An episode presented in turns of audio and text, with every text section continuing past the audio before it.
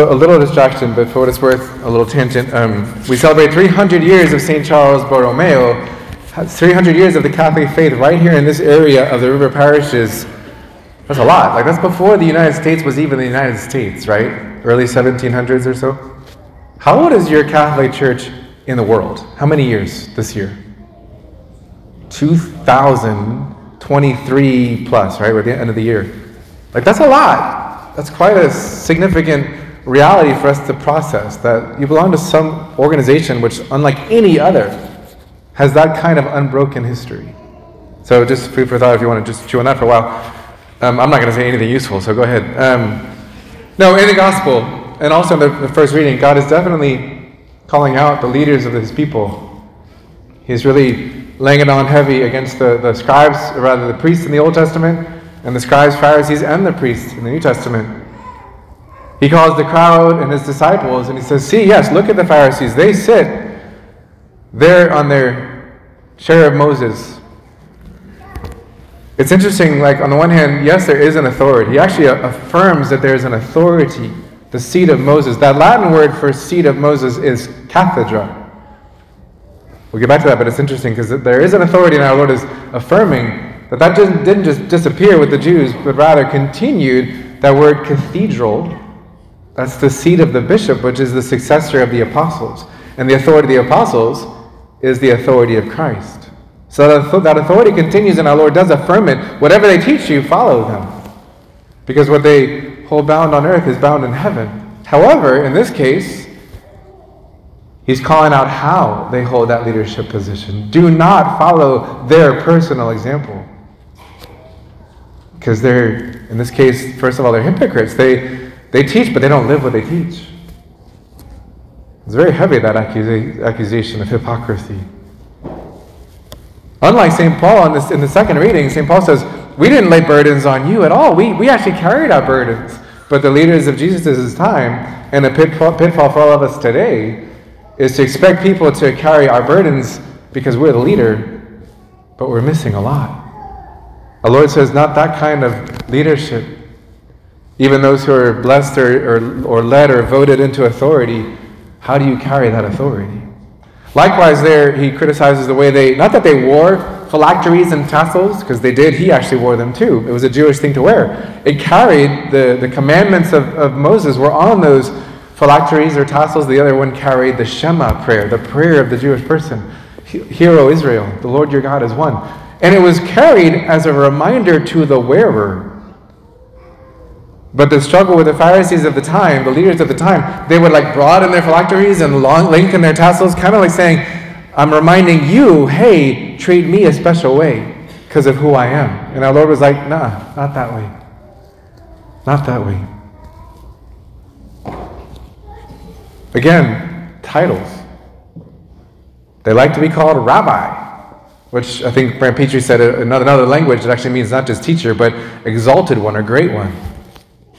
It's because you do. If you teach the Word of God, that is something tremendous and serious, but don't, don't launch yourself. Don't, don't overestimate yourself.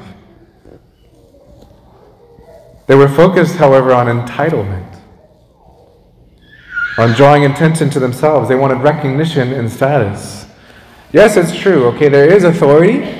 And with that authority, sometimes, especially if you try to carry it out well, there comes some recognition, some status. We do salute the president saying, Mr. President. That's a title of honor. We dress up nicely when we greet someone like that.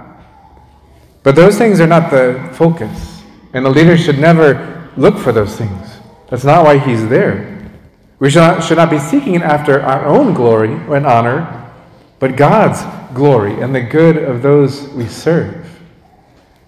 Jesus emphasized that the, the leaders of his time, like they did all these things because they liked seats of honor. They wanted the front row seat I do feel like in Catholic circles, somehow we over assimilated the wrongness of seeking the front row seats. Because you guys never seek the front row seats, but let's find some balance in that, okay? I don't like being up here by myself. Like, come a little closer if you want to on a regular basis. But we did get that one, and it's true. We shouldn't seek places of honor.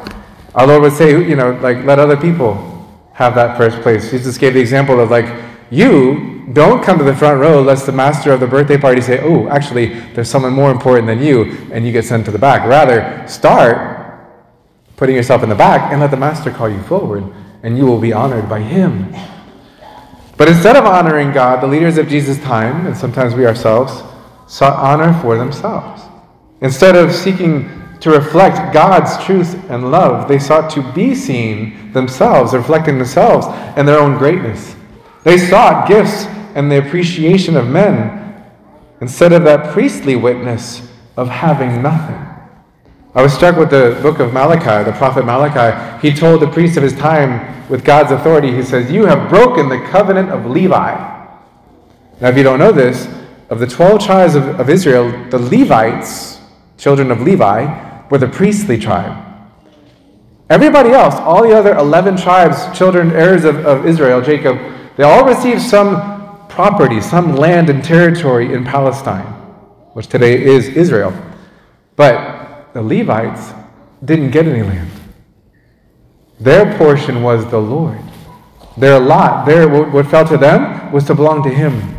And the rest of the tribes kind of took care of the Levites, the priestly class that served their needs. But the covenant of, of Levi meant you don't get anything. You're not looking for anything. So that's a reality. Our struggle with corrupted leadership, our corrupted way of living, that witness we are called to give. Instead, we're tempted to seek in, in a prideful way. We're looking for status. Sometimes we work for vainglory, what others will think of me, what's in it for me. I mean, I'll volunteer for this position or I'll take that role, but what's in it for me? And then there's the hypocrisy. From those leadership positions, we bear these heavy burdens on the people that we give laws for or rules to, but we ourselves, in our private, where no one's looking, we kind of take exception. Hypocrites. Our Lord would say, Not that way. The Christian following Jesus Christ himself does not come to be served, but to serve. And he would add to that, to lay down your life. Not to exalt myself, leave that to God. Walker loves to draw attention to himself. He's coming right in the front row, center aisle. Let me look at everyone. Look at me. Put the spotlight on me. You can do that when you're little, but maturity as a human being, and our Lord gives us that model, is not about putting the spotlight on yourself. We're here to let others shine. We're not here to seek our own life, but to lose ourselves for the good of others. We have but one teacher, master, father, and our role is to reflect Him, to imitate Him, to allow Him to be seen through us, not get in the way and draw people to ourselves. It's about not pride, but humility. That word humility actually has a, a, meaning related to the dust of the earth. You are dirt, which isn't meant to be exaggerated, but yeah, like you, like you're nothing, and your role is not to be something yourself, but to realize He is something, and His greatness is reflected in you if you allow it to be. The greatest among you must be the least of all and the servant of all. That's what great means to God. Whoever exalts himself now will be humbled by God when it counts most. So humble yourself now and let Him take care of exalting you. The world today obviously never did. The world doesn't get this, it never has. The original sin had everything to do with pride, not trusting God and asserting myself. The world says, exalt yourself because nobody else is going to care to do it for you. So make sure you take care number one, yourself. We hear that in so many different ways. Again, in our in our work or in politics or in everything we do, it's like it's all about like gossiping about the faults of my neighbor to make sure that I can maneuver myself for the position that I want and get the highest pay or the, the place that I am entitled to. We do volunteer, but sometimes in our volunteering for the PTO or school needs or church needs, it's like, oh my gosh, look at everything I'm doing. Look at me. My name is on this piece of paper, and my name is over there, and here I am president of such and such a committee. See my name in lights there? Look at me. No, don't look at anything of that. Just do what you're supposed to do. Do what you feel called to do, and let God be the one who looks at you. Who cares what other people think? It's never about them. Don't exalt yourself and submit to what they think. Let God lift you up. Let God be the one who guides you. It's interesting, like in our sports world, even, there's a human awareness that while it's true, we, we do pay attention to the people, the sportsman, the, the MVP whose name is in lights, that's great, but there's also such a thing as a ball hog. And even our human sensitivity recognizes there's too much of the self in that player. There's too much self exaltation. The little victory dance in the end zone is a little too much about flaunting yourself. The Christian leadership, the MVP for the Christian, is the one with the most assists. The one who didn't get the points himself. He helped someone else get the slam dunk. And we recognize that. And there's a deeper humanity there, there's a, a greater maturity there. He didn't need the crowds to cheer him on. He's good. He helped the next player get the point, the cheer, and the recognition. And that's human maturity. That's leadership. And our Lord, whose image we are made in, shows us that. And it very much goes against our fallen nature today. We want to be exalted. We want to be recognized. We are mad when the priest says thank you to all the people who helped out with some event and he forgets my name. It's like, oh, that hurts. My pride. Because there's a lot of pride. I could end it there. Would you like, like me to end it there? Short, sweet. Except that our Lord, He did use um, exaggeration to make this point. Some people have missed what He was saying. So let me go there for just a moment because He said, Call no one on earth your father. What do y'all call me? Awkward. Awkward. You call me father. You call the Pope Pope, which is actually Papa, which means father, daddy. The way Jesus referred to his father, Abba, daddy. So, what does it mean to be called father? And just to be clear, when Jesus was saying that, even though it's been taken out of context, it's clear the context was focusing on not self exaltation, but the apostles, in the big picture, they didn't take him literally because he wasn't speaking literally. And they referred to others as father. They didn't stop suddenly. Didn't, James and John didn't go home to Zebedee and say, We will no longer call you father, dad, because, no. And, and even St. Paul, he says, I became your father in Christ. So that was not being meant to be taken literally. But it does carry a serious responsibility. And the way you carry that title, as a real father, a biological father, but also in this case, like the priest. When you call me father, it's not so I can say, that's right, Junior, and get in line and kiss my ring while you're at it. I don't have a ring, but bishops have a ring, and you do kiss the ring because it rep- represents the succession to the apostles. And that's a worthy office, the ones Jesus called. But it is a privilege when you call me Father. It is not to be neglected or forgotten or taken for granted. I do not come to be served or praised it's not about receiving your loving gifts. I do love the peanut butter M&Ms, but I'm good. You don't need to send any more. Thanks, though. Just kidding. But no, sometimes those things do. I mean, it's beautiful if, if you if God works things out. Sometimes recognition comes, status comes, gifts sometimes show up, but it's not for that. And we're not looking for that. I was thinking of the way St. Paul wrote to the Ephesians about husbands, that role of father, husband, because guess what? You guys are my bride. You guys are my bride and you tell me what to do all the time, and it's fine. However, when uh, St. Paul described the role of husband, husband, love your bride the way Christ loved his beloved church, the bride of Christ, laying down his life for her, washing her in the baptismal bath of rebirth. And that's what the priest is supposed to do. And when you call me father, it's not a, an entitlement, it's, it's a reminder. That's my role to imitate him.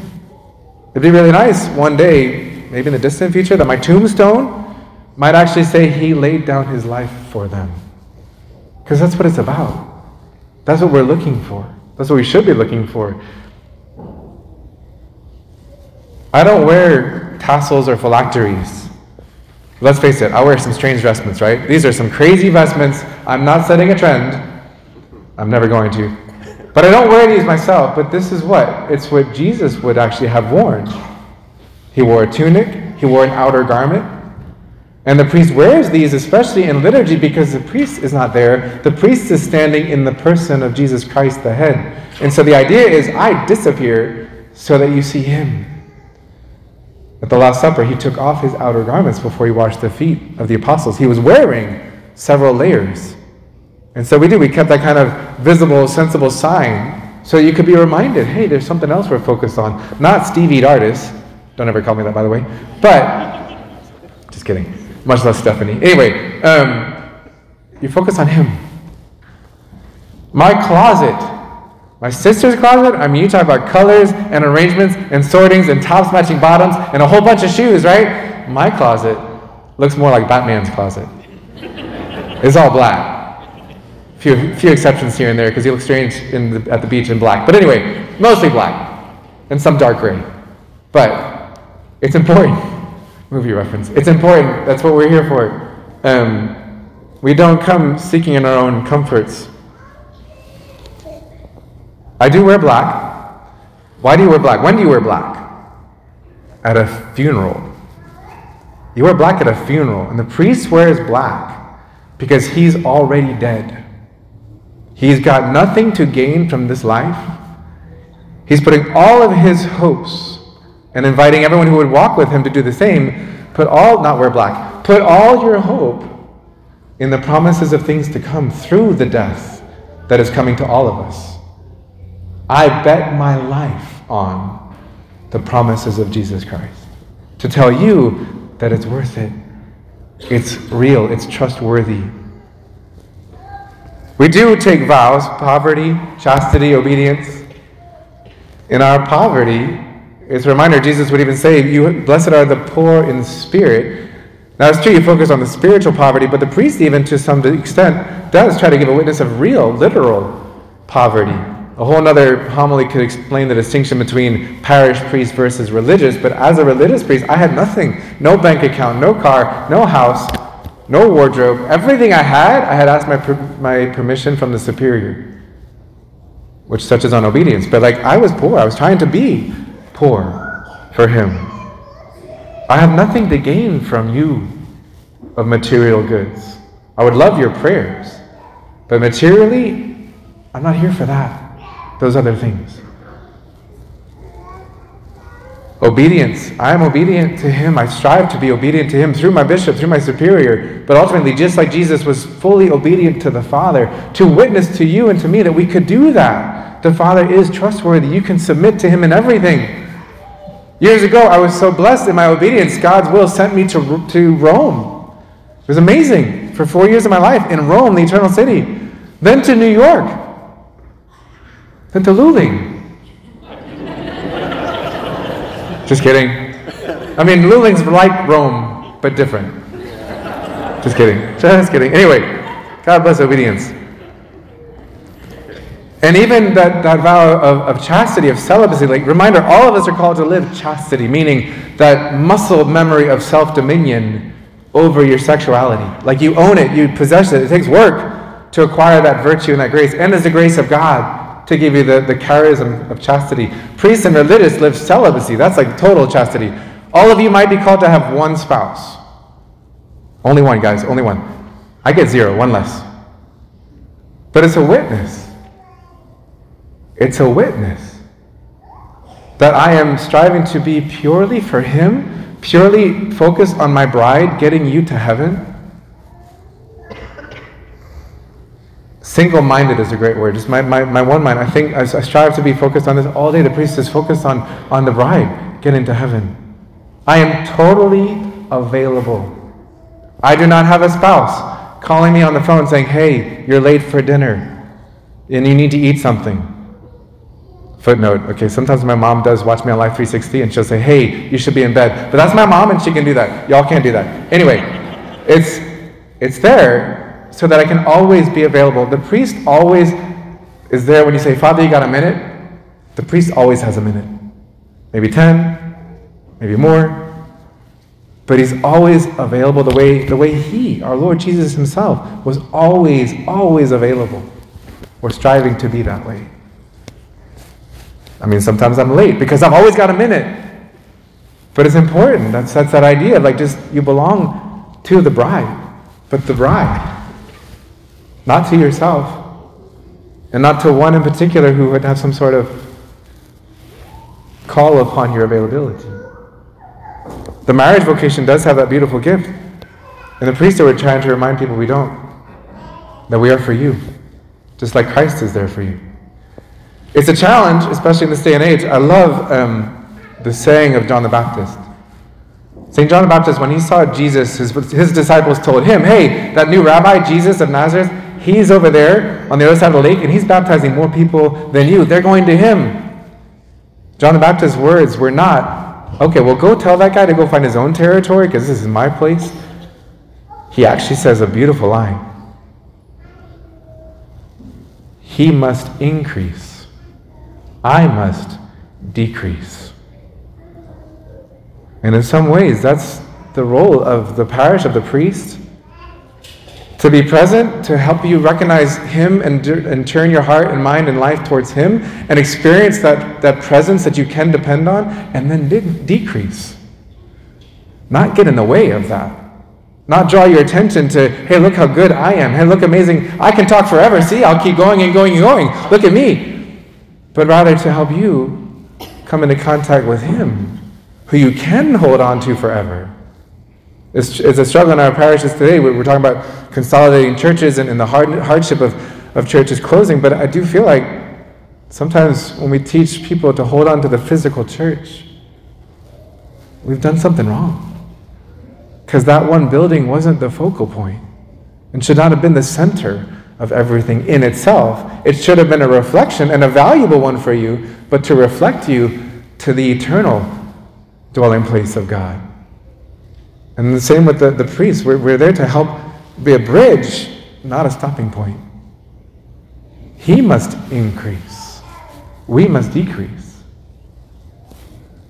And if we do otherwise, in parish life, focusing too much on the physical building of that particular church, it is, it's real, the struggle is real, but, but we have kind of done a disservice. There's a deficiency in the formation. If in the end the people just hold on to that physical church or that person or whatever, I'm here to reflect the priest. When you call me Father, you remind me that I'm here to reflect the one Father in heaven. We want to reflect your attention to the one true God. The Father who serves your needs, the Father who's always present to you, who lays down your life for you. And I do apologize, my representation, it is, is very much imperfect, very imperfect. And y'all go to confession, and I go to confession too, because it's not the perfect reflection. But I'm striving through my imperfect witness to lead you to the perfect Father, God, teacher, master. And it is a great, great life. It's the greatest life. I love the priesthood. I love my celibate love. I love the, the ability to, to be fully available. I love the poverty even at times, not knowing if I'm going to get lunch one day. Now, here it's different, but previously it was, it was definitely a beautiful experience to watch God provide and remind me that I could remind others hey, God takes care of your needs. Not all of your wants, but your needs. You can trust Him. When you call me Father, when you use that title, you remind me of who I'm supposed to be. So I want to share with you, don't worry, we'll leave off with this. But uh, a beautiful prayer for those you call Father, especially in the priesthood. It's a prayer for priests. And we all need this renewal. Priests, in our vocations, we need this renewal. So I'm, I mean, I'm leaving on a, a month long renewal if you want to pray, but um, that's what it's for. To, to always be mindful. This is what I want my life to be about. This is what God invited my life to be about. We pray for priests. Keep them, I pray thee, dearest Lord. Keep them, for they are thine. Thy priests whose lives burn out before thy consecrated shrine.